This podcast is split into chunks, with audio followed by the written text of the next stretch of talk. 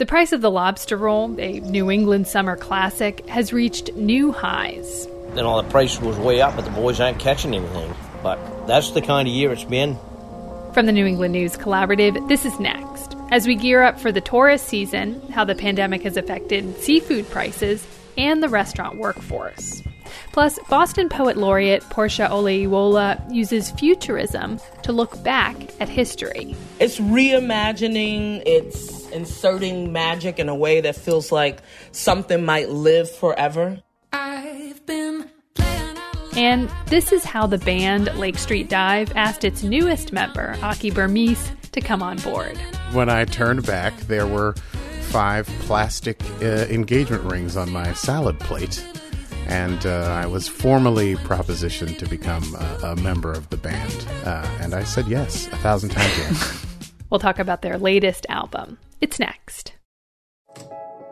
Next is produced at Connecticut Public Radio and is powered by the New England News Collaborative, 10 public media companies coming together to tell the story of a changing region with support from the Corporation for Public Broadcasting.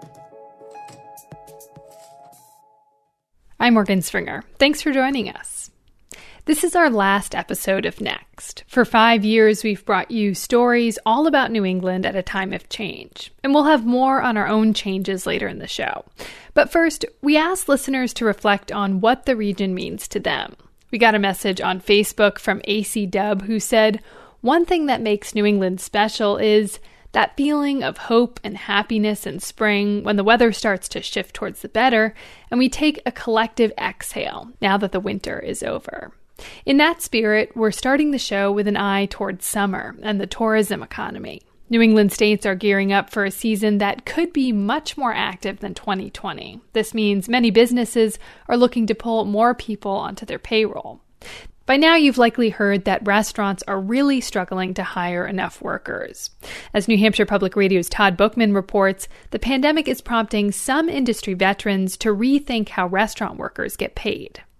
For 67 years, Hart's Turkey Farm restaurant has had one star item on its menu. I make turkey in every way that you can imagine. Sim Willie is third generation owner of this Meredith institution. Turkey piccata, turkey dinner, turkey croquettes, turkey nuggets. Hart's is a big restaurant. At full capacity, it seats about 600 people. You ever get sick of turkey? I do not. On a busy day, he's cooking and serving 140 pound turkeys.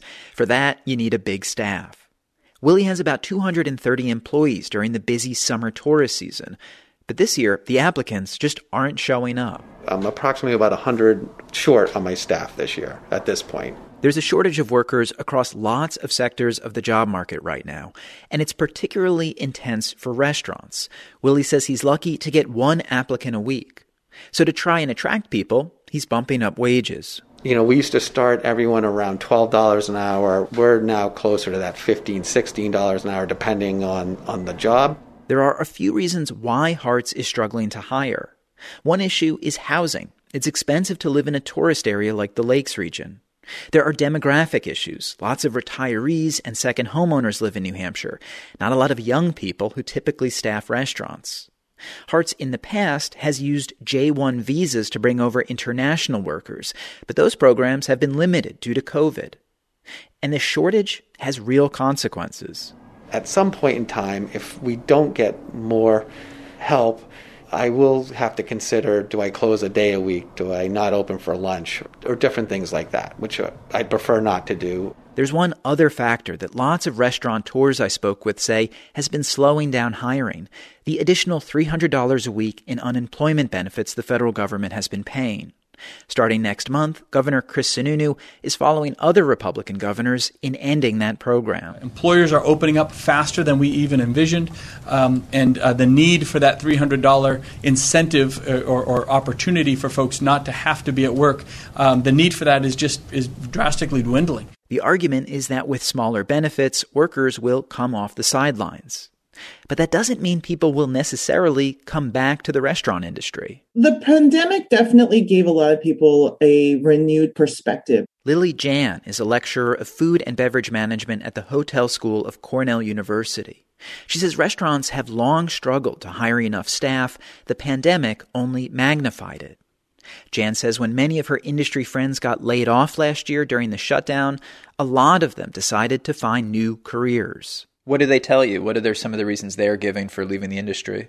They had some time off to think about what they wanted to do and who they wanted to be and where they wanted to spend their time. And I think a lot of people were reflecting and saying, this isn't necessarily where I want to go back to. In New Hampshire right now, there are about 5,000 fewer restaurant workers than there were pre pandemic. It's unclear how many will come back. It's hard for servers to work on their feet all day for minimum wage, 327 an hour plus tips. Jan says service workers often feel undervalued. These are people who are there for consumers and guests on their best days for weddings and anniversaries and proposals, on their worst days for funerals and commiserating job losses and things like that, on all of the days in between when life is too hectic and you just need to grab a pizza from somewhere. These are the people that are there for you in good times, in bad times, in stressful times. But yet somehow we think that they are only worth the literal minimum in compensation.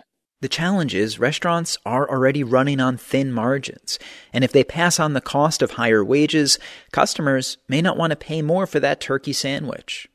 And remember, at Hart's and Meredith, Sim Willie has already boosted wages, but still isn't getting applicants. You know, this is my family's business. This is our, our legacy, or my legacy now. And, and, and I just wanted to get through the pandemic. And, and then all of a sudden, I'm like, oh my goodness, we're going to get through it. And then one day we're going to open, and and now I don't have a staff. Not enough staff means not as many customers, and that's not something any restaurant wants to contemplate. For the New England News Collaborative, I'm Todd Bookman. Seafood prices are experiencing a post pandemic bump in the U.S., and it could persist into the future. This is a potential bright side to the market disruptions COVID 19 brought the industry. But if you're craving the iconic lobster roll around Memorial Day, know this it's also driven the price of the New England Summer Classic to new highs. Maine Public Radio's Fred Bever reports. Gary Blackman Sr. and his wife have been running Karen's Hideaway, a lobster shack in coastal Boothbay, for two decades. Lobster rolls there were $28 last week. That reflected dock prices for hard shell lobster that have been bouncing around between $6 and $12 a pound for weeks, when there's product coming in at all.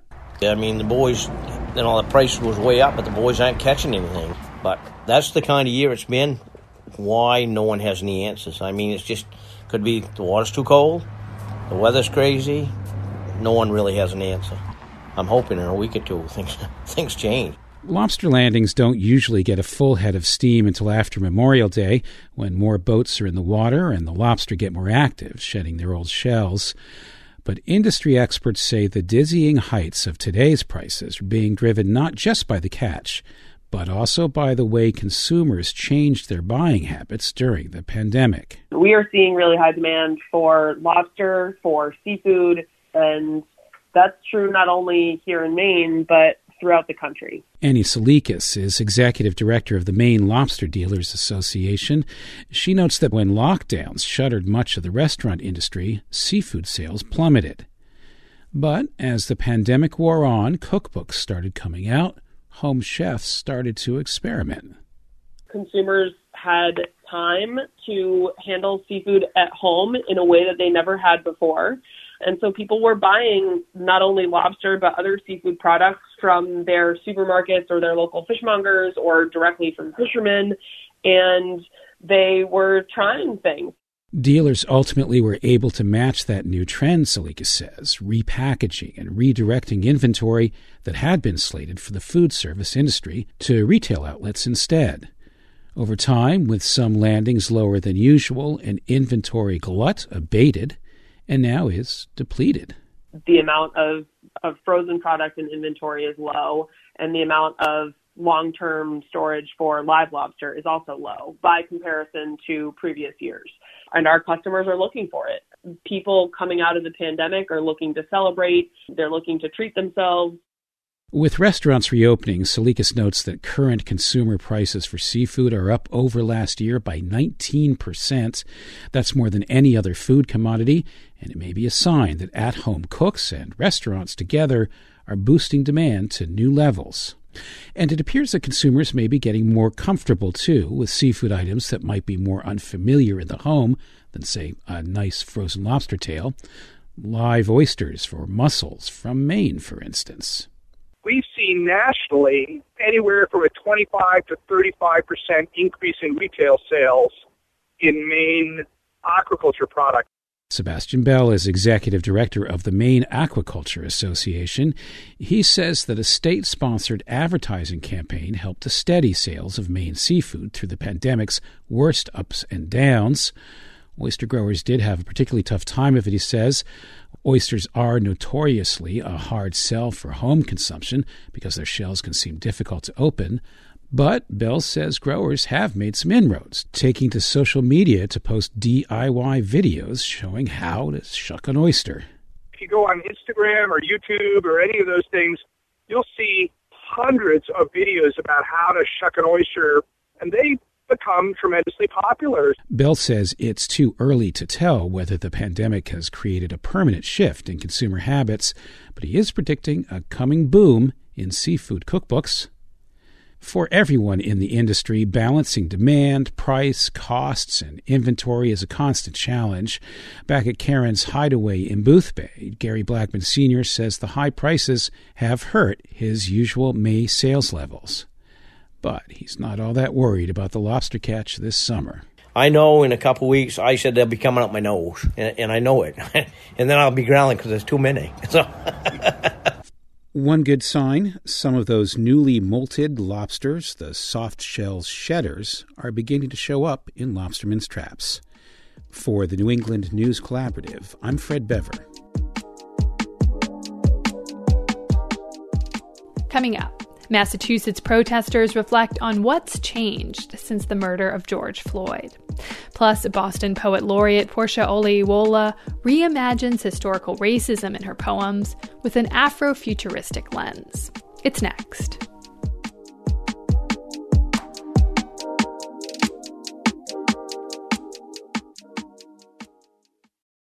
Support for this podcast comes from Hartford Healthcare. Elevating Health is funded by Hartford Healthcare. Hartford Healthcare recently celebrated the opening of the Ridge Recovery Center in Windham. Christy Scott, Vice President of Clinical Operations, describes this new state of the art destination for healing.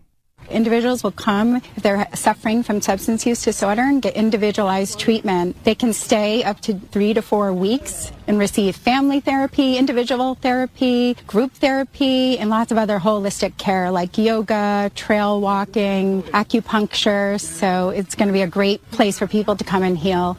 For those seeking recovery, finding it close to home can sometimes be challenging. Many individuals travel to Florida and other states that have more treatment centers. So we're hoping by doubling our capacity at Hartford Healthcare, the individuals can stay in their home state with their family and support systems close by. To learn more, go to ctpublic.org slash elevating health. In the U.S., we tend to think of slavery as a Southern thing. Slavery in New England has been intentionally erased. The story we tell is this is family slavery, so it comes off as very benign and not dehumanizing. Coming March 18th, a special series, Unforgotten, Connecticut's Hidden History of Slavery. Visit ctpublic.org slash unforgotten. Funding provided by the Wadsworth Atheneum Museum of Art and the Amistad Center for Art and Culture. Next is made possible in part by our founding supporters who believe in the power of collaborative news coverage, including the Common Sense Fund, supporting the New England News Collaborative in its coverage of climate change and the evolving clean energy economy. Support also comes from Douglas Stone and Mary Schwab Stone through the Smart Family Foundation of New York. Welcome back. I'm Morgan Springer. They came in different ages, races, and genders. Some brought signs, some brought kids, many were just kids themselves. We're talking about the thousands of people who took to the streets around New England to protest the murder of George Floyd a year ago. Together, these protesters made political and cultural waves, igniting new conversations about racism. So, WBUR in Boston asked some people who protested last year in Massachusetts to reflect. Adrian Ma spoke with them about where we as a community have come and what they hope for in the future. So let me know when you're recording, and I've I'm I'll do the same on my end, and we'll jump into it. Should I start now? Yep. Okay. It's recording. Okay, and then recording again. It is recording now. Testing. Yes. My name is Carl Williams. I live in uh, the Roxbury neighborhood of Boston, Massachusetts. I'm an attorney. Uh, I do work supporting social justice movements. My name is Emily Conklin. Last summer, I was a resident of Somerville, and I'm a marine biologist. My name is Tanuapia, and I'm 19 years old. I originally am from Haiti, but I moved to Boston a few years ago. I'm currently a student at UMass Amherst.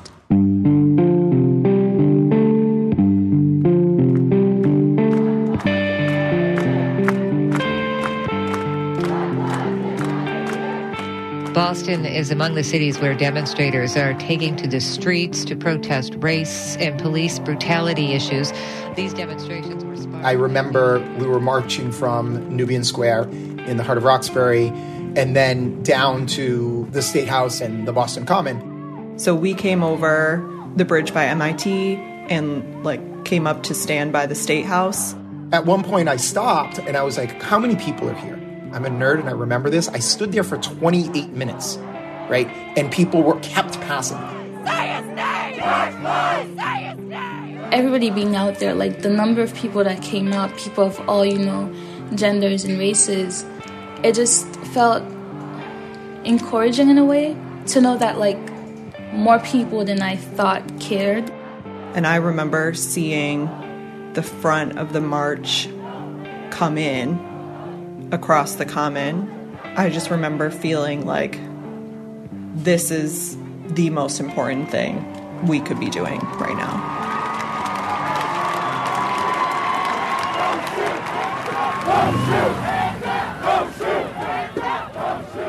The kids were a little nervous, and, and I can see that. Like in many cases, they were probably the only kids in the crowd. My name is Franklin Peralta. I live in Jamaica Plain, and I work for an organization called English for New Bostonians. Do you remember that we went to big protest last yes. year? Yes. What do you remember about the big protest? That there was a bunch of people. Mm-hmm. And why did we go to those big protests last year? Because police violence killed George Floyd.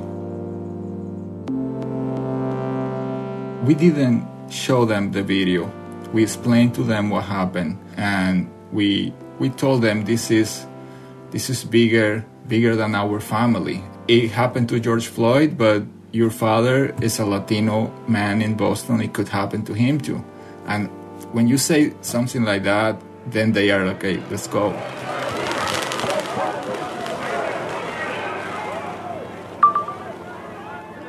My name is Shaniqua Pereira. I live in Mattapan, um, actually raised in Mattapan.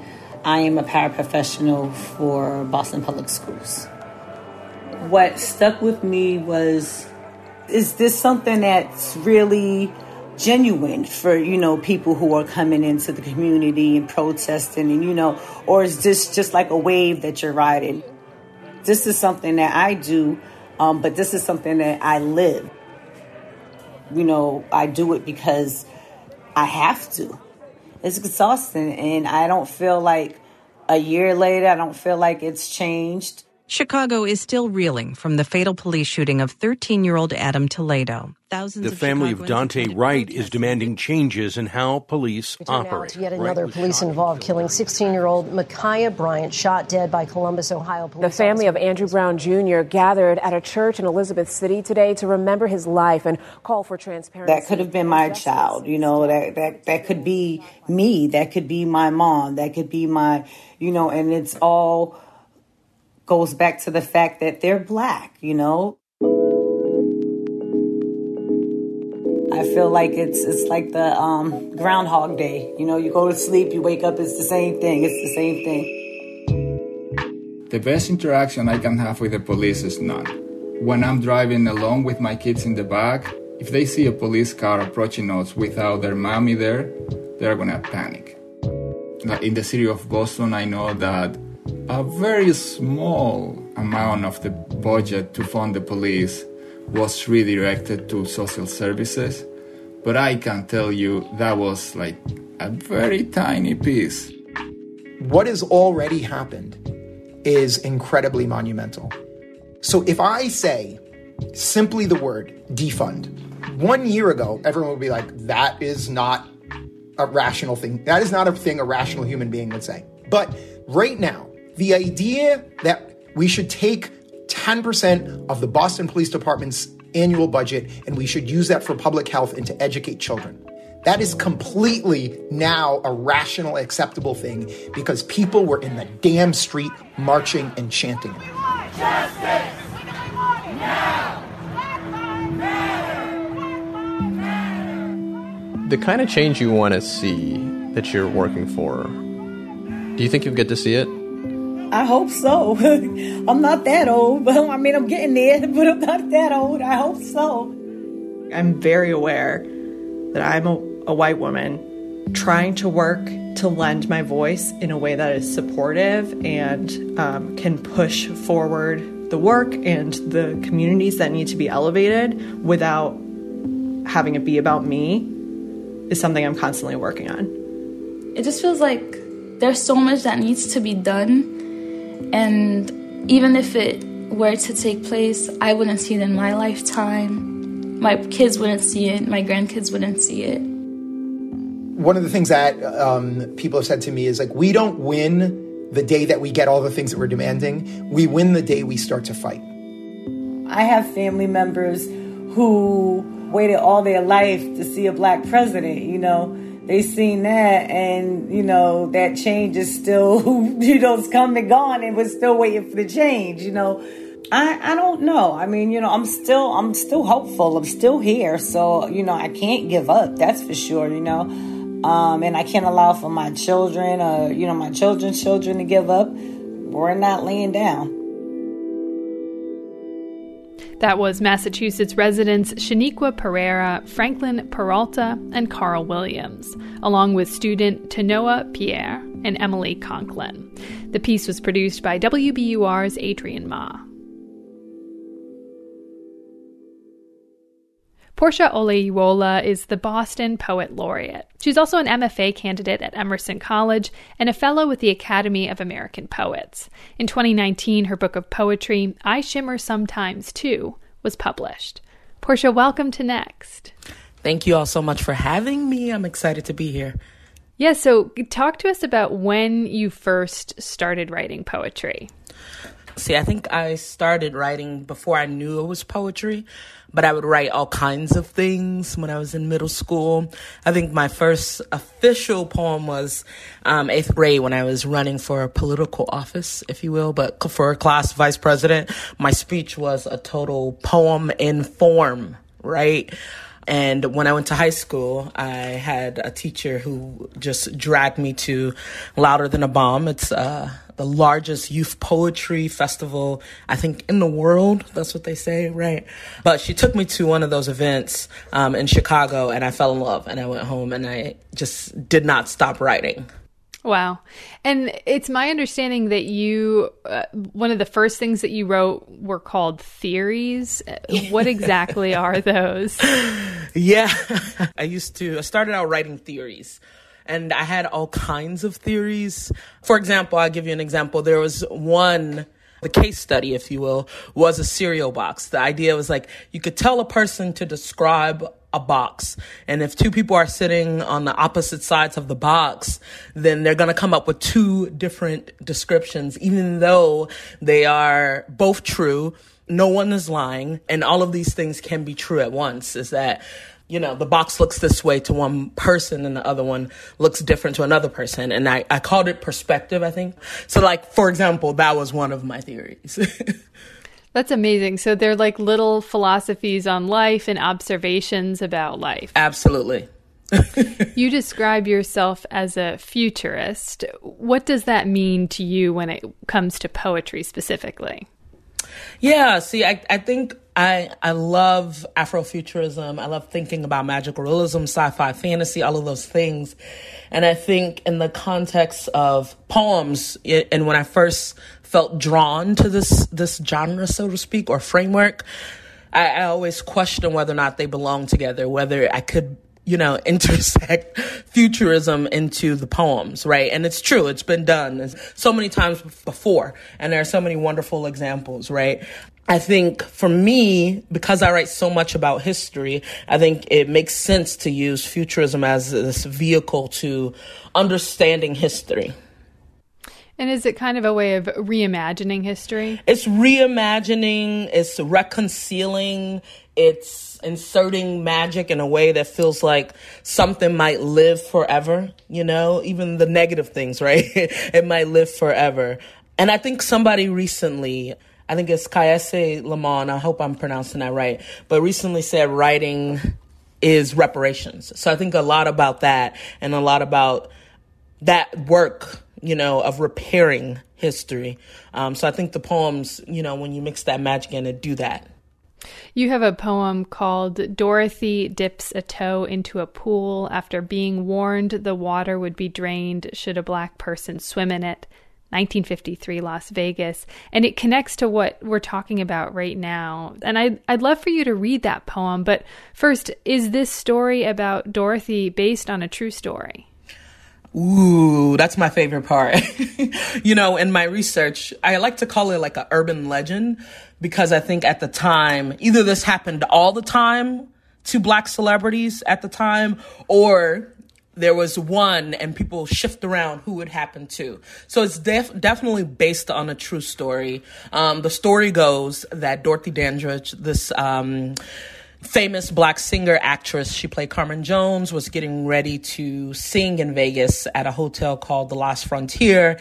And as she was getting a tour of the hotel, she passed the pool and she said, Oh, I can't wait to get in it. And the manager told her she couldn't get in it. The water would be drained if a black person swam in it. And there's a there's a film about it where Halle Berry plays Dorothy, and you can see she dips her toe, the pool is drained, and she walks past later on and see there are black, you know, workers now having to scrub the pool. So it's this really visceral, looped experience. Wow. Okay, so let's hear your poem. All right. And it's, uh, of course, this Afrofuturistic reimagination. And it's called Dorothy Dips a Toe into a Pool after being warned the water would be drained should a black person swim in it. 1953, Las Vegas and all at once, without and within, each well of wet everywhere swelled dry. The woman in the shower, shriveling, shaken, bare. The cook steaming at the sink's faulty faucet, the rust keening and dragging itself through pipes Chalices unfeel, air wilts the face, moisture abandons the flesh, the breath, the girth, water unflows, reruns away like blood from a wound. The swimming pool, brimming moments ago, now hold mothers who hold babies dry sobbing at its base. Guests at the last frontier lay leisurely, their bodies broiled brittle on the deck. The black spell is the yes cascading over a no.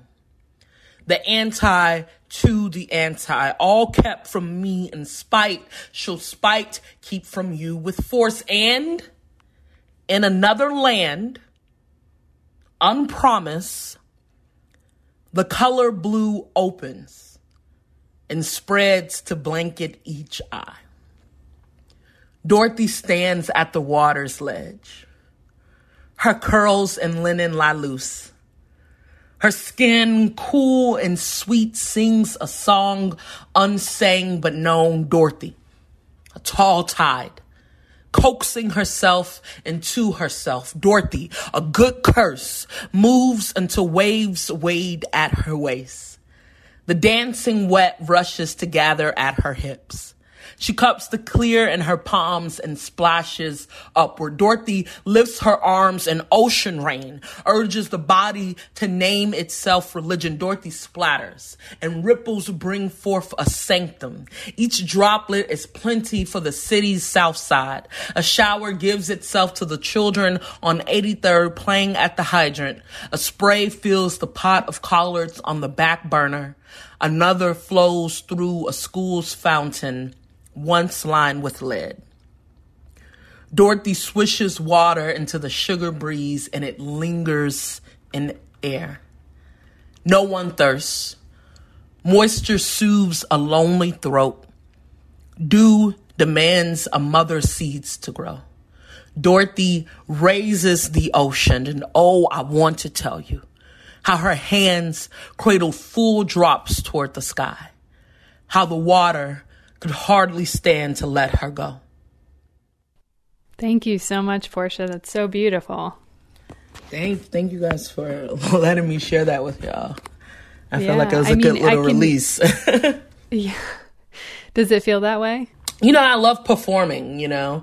I think writing is definitely its own connection to a spiritual force, but I, I think similarly about performance and reading and getting close to the words. Yeah, I can feel that. And and I can also hear in this poem, you know, all the things that we've been talking about, specifically this imagining a world that is full and beautiful because Dorothy has touched the water.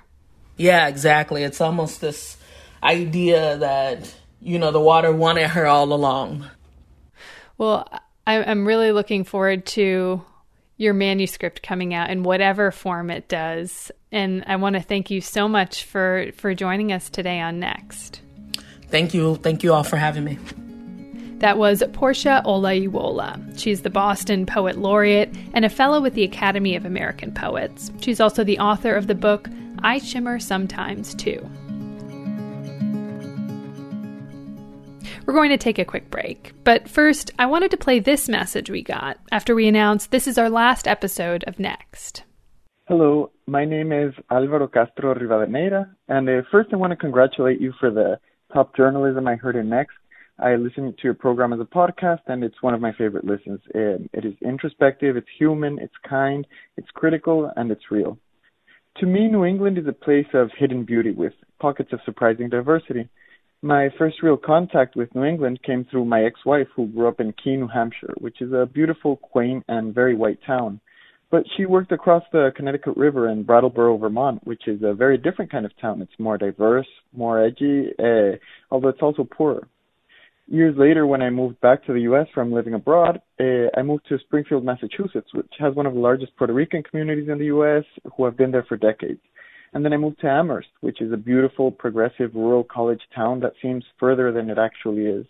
And uh, helping me make sense of all of this was next, where I could um, witness a changing region with lots of introspection, and that gave me hope about the United States. So thank you for your great journalism, and I'm really sad that the podcast is ending. Bye. It means so much to hear comments like that. Thank you. And after the break, Vanessa De La Torre, editor of the New England News Collaborative, will join us to discuss what's next for the collaborative and how you can continue to stay connected to this changing region. Plus, we'll talk with members of the band Lake Street Dive about changes happening in their group. It's next.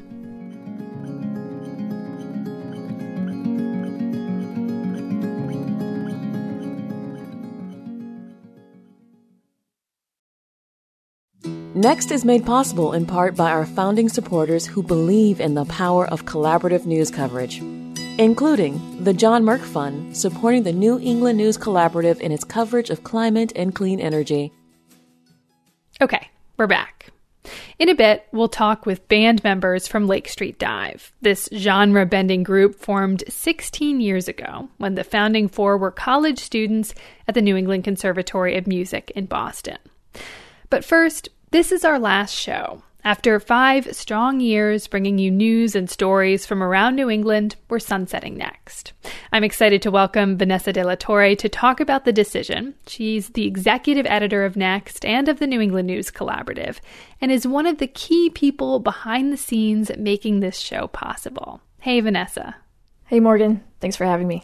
Thanks for being here. It's so great to have you on the show. And, you know, next is one aspect of the New England News Collaborative's work. So, can you talk about what the collaborative is? Yeah, sure. So, you know, the quick and easy answer is that we're a regional news partnership of 10 public media stations that span all of New England. Uh, but what that really means is that we're able to bring you regional news consistently in a way that no one else can. And what we've been able to do on Next is showcase some of the best of that journalism. The decision to end Next was not made quickly or taken lightly. Talk right. about this choice. You know, we've loved producing Next. We recently produced our 250th episode. We're really proud of the work we've done. You know, we think it's informative, it's public service journalism, and we have some really beautiful storytelling from the journalists within the collaborative. You know, the fact is that as a collaborative, we've grown from where we were five years ago when we started this show and this collaborative right before the pandemic, we expanded to 10 stations. So, right there, you know, we have new leadership, new voices at the table, and we're asking ourselves, how can we have the greatest impact? What can we do together that we can't accomplish alone? And we think when it comes down to it, we have a really tremendous opportunity here to accelerate the work we're doing as a collaborative. We just need the headspace and the time to focus on these new initiatives in our minds to serve as many people as we can in New England. What are some of those priorities moving forward? Right. So, first of all, you know, we want to bring you more uh, regional news on the radio day to day. Radio's our bread and butter. We know that. You know, we're going to build on that and produce more original collaborative stories out of New England. But we also have to meet people where they are, and that includes more journalism on video, social media, digital platforms, in addition to radio we think this is one of the big opportunities and challenges, to be honest, that we face in public media. And it's how do we stay relevant and push ourselves? Because we want to be here, we want to be thriving 20, 50 years from now. So we have to think about those other ways that we can bring the news to people across New England and across the country. So, as part of that, we also want to make sure that the voices you hear in our work are reflective of the diversity that's growing in New England. Uh, we need to do better on this, full stop. Uh, we think strengthening our focus on diversity and inclusivity will make our journalism stronger, better, and this is central to our vision moving forward for sure. Vanessa, last week when we announced that Next was ending, we got this message from Chris Grather, who lives in Connecticut. When I heard that Next is going to be ending, uh, my first reaction was, What? I have very much valued Next as a uh, focus on New England and Connecticut as part of New England. Uh, I think there should be more focus on that, and I'm sad to see the podcast go. So, with that in mind, how can listeners continue to hear stories about the region from the New England News Collaborative?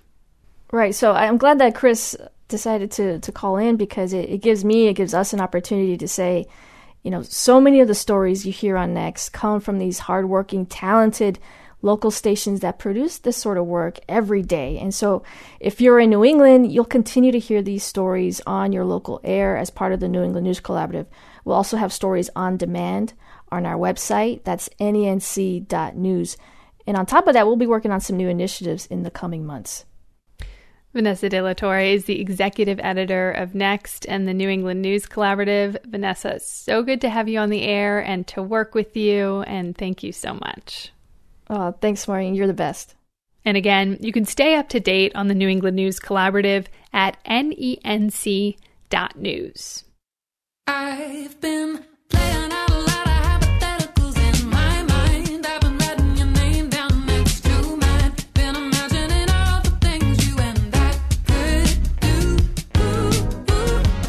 This is Lake Street Dive performing their song Hypotheticals off of their album called Obviously, which was released this year. The band originally formed in 2004 when four of its members were students at the New England Conservatory of Music in Boston. 16 years later, they're still making music. They've played at festivals with musicians like Jeff Tweedy of Wilco, Mavis Staples, and Brandi Carlile.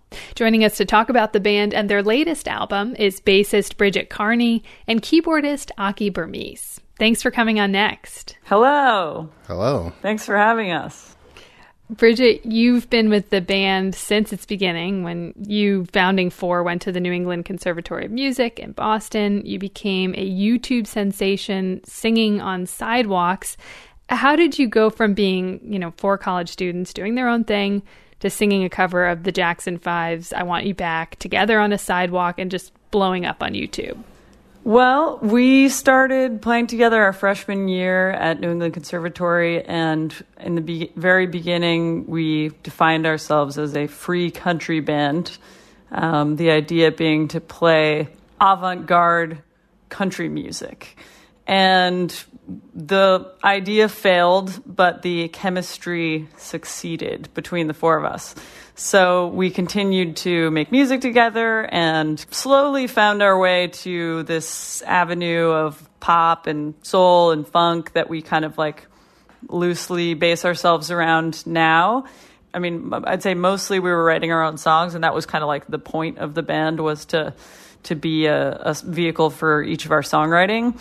But we were also having a lot of fun playing some of these covers, and uh, our friend Greg List said, Hey, you want to come over and I'll video you doing some of these great covers that you're doing? We filmed a couple of them, and that was the, the paint that stuck on the wall, I guess. When I had you to myself, I didn't want you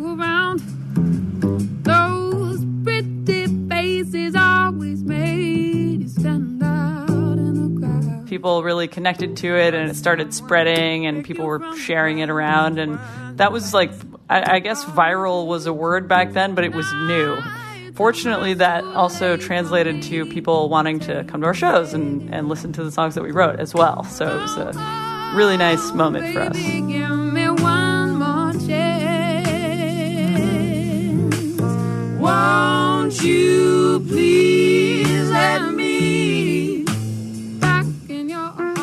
Akie, you joined the band in 2017, taking it from a quartet to a quintet. What made you decide, like, yeah, I want to be a part of this? Well, I had actually opened for Lake Street Dive, like, I guess maybe two or three years previous. I was blown away by their, their live performance, and uh, we just kind of stayed uh, in contact. And then uh, one fateful winter in 2016, I got an email, I think from Rachel I was like, "Would you like to, you know, do some shows with us this coming February?" There's no time to rehearse. We're flying in from overseas, so just meet us in Boston, get on the bus, and learn these 20 songs. And I, I was like, "Yeah, that sounds like a blast." So I went for it, not knowing how it would go. I don't know if, if they knew how it would go, but it, it seems to have worked out. So I understand that it obviously did stick because the band asked for your musical hand in band marriage, right? Can you can you paint that scene? I would love to. It's it's a beautiful scene.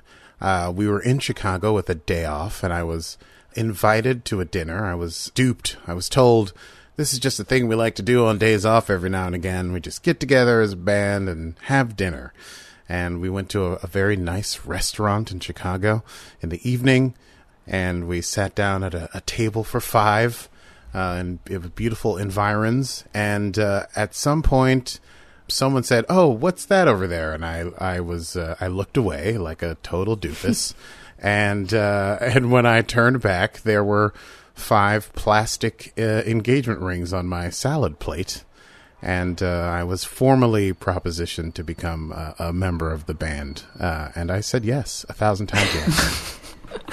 Oh my gosh, that is so sweet and just so unique, Bridget. Barry. yeah, I forget whose idea that was to do the rings, but we were very glad he said yes. well, so now you've got this record out. Akie, you and the band's lead singer, Rachel Price, you sing a duet on the album on the song Same Old News. You also co wrote the song with another bandmate, Mike Olson. And let's take a listen to that.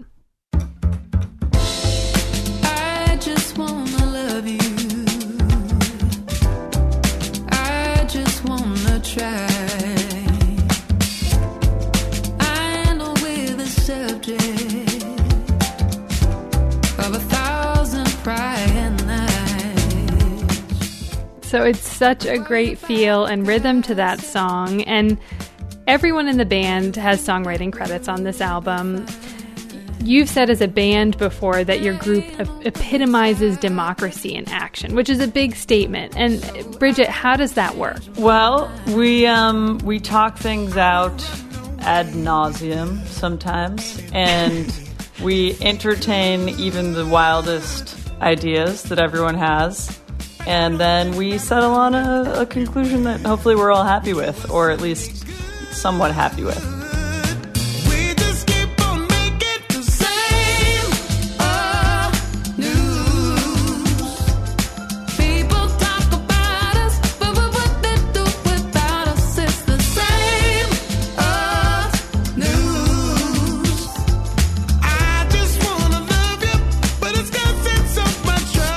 We don't often like specifically vote. Sometimes we do. Yeah, it's a pretty well functioning democracy, I'd say. That's good to hear. Um, does that mean, Akie, that sometimes everything takes longer? Uh, yes, yes, but uh, you know, I think in that way it's a little bit more solid. I, I believe there's an expression like the the gears of justice grind slow, but they grind exceeding fine. Uh, I think that's sort of that's how our democracy works. it, it is uh, it may be slow, but it is sure-footed. Bridget, the song "Nobody's Stopping You Now," you co-wrote that, also with the band's lead singer Rachel Price. You also wrote the song "Being a Woman." Can you talk about what you're trying to communicate, maybe through both of these songs? Well, I think they're an interesting pairing of songs because they're both kind of have feminism at their core, but different versions of it. Being a woman is an uphill climb. 80 cents on the dollar, and you need every dime. The being a woman song is is a somewhat kind of frustrated, like tired statement about the experience of being a woman and how challenging it can be to encounter these inequalities throughout your day, throughout your year, throughout your life, and and you get to a point where you you put up with it and and you're getting by and things are pretty good, but you know what? We we still need to talk about this. Something's still not been fixed, and we still have a lot of work to do. So that's kind of what what that song is about. Nobody's Stopping You Now is sort of the other side of the coin, which is about women being wonderful and awesome and free to be whoever they want to be and whatever kind of woman they want to be. Lay down, girl. The summer's coming on. Take off your makeup and take off your shoes.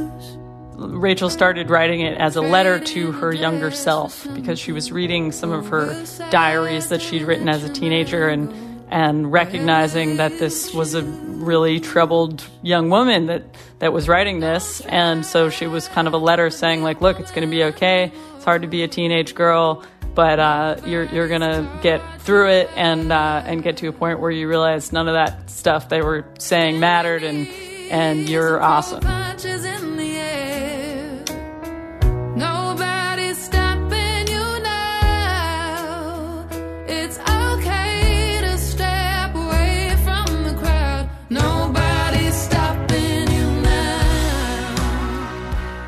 As we've said, the band has been together now for 16 years, and for the first time, you're actually losing a member. This May, Mike Olson, who plays trumpet and guitar, among many other roles, announced that he's leaving the band. Bridget, you've spent nearly half of your life together with Mike and, and the other three, or the other two rather, making music since college in Boston.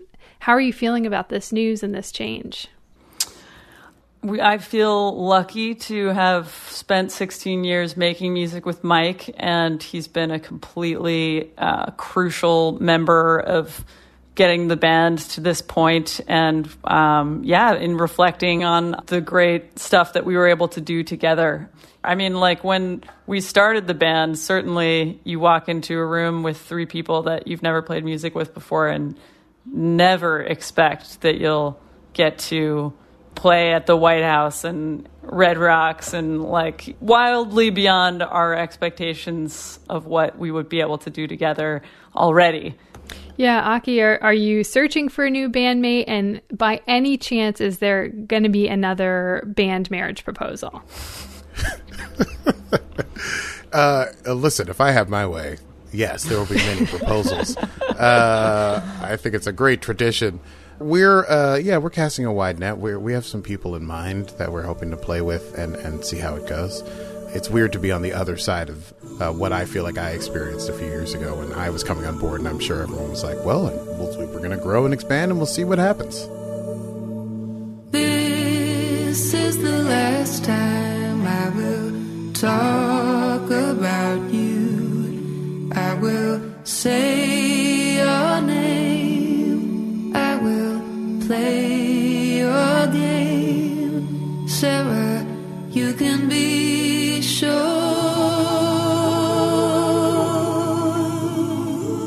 That was Akie Bermiss, a keyboardist for Lake Street Dive, and bassist Bridget Kearney.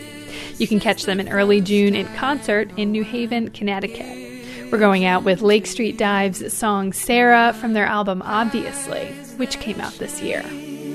No one holds a flame, Sarah, never before.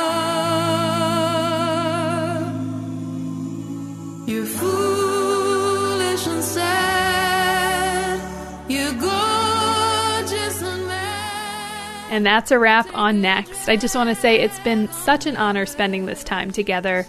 Thank you so much for listening. And you can still find past shows on our website. That's nenc.news or wherever you get your podcasts. Just search Next New England. Next is produced by me, Morgan Springer, and Lily Tyson. Vanessa De La Torre is our executive editor. The executive producer is Katie Tolarski. The New England News Collaborative is powered by the Corporation for Public Broadcasting, Connecticut Public Radio, Vermont Public Radio, New Hampshire Public Radio, Maine Public Radio, New England Public Media, CAI, WBUR, WSHU, GBH, and the Public's Radio.